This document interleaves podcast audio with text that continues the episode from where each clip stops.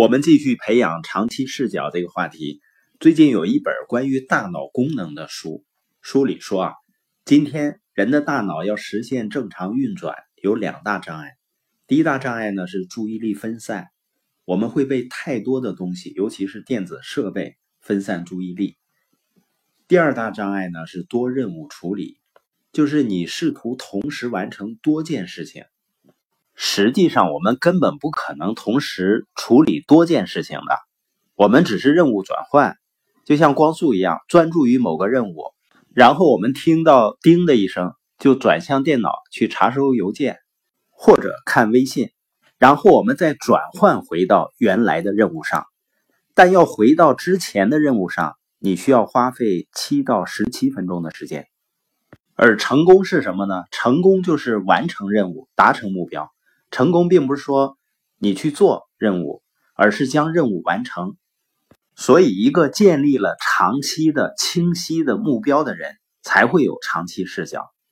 而那些随意浪费自己时间，把时间扔在浏览各类网站上，浏览各种打折商品的人，他们做的事情呢，正在毁灭自己的未来，在摧毁自己未来所有的希望和梦想。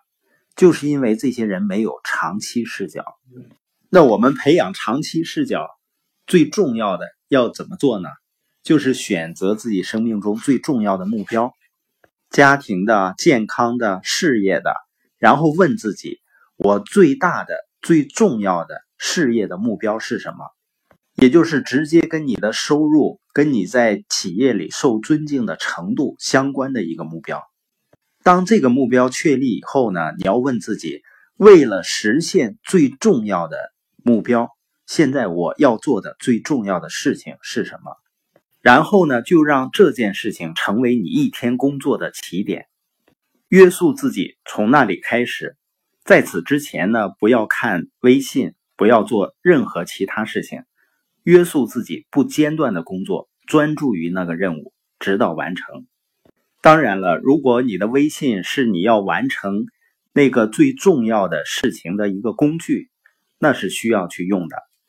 但是呢，你打开微信的目的是为了去完成你要做的那件事情，而不是其他的目的。当你一遍又一遍的重复这个过程，直到坐下来开始进行最重要的任务，变成你的一个习惯，接下来就全身心的投入到这个任务上，直到完成。一旦养成了早上第一件事情就是完成最重要的任务这个习惯，你将成为自己行业内最高效、最令人尊重、待遇最高的那一位。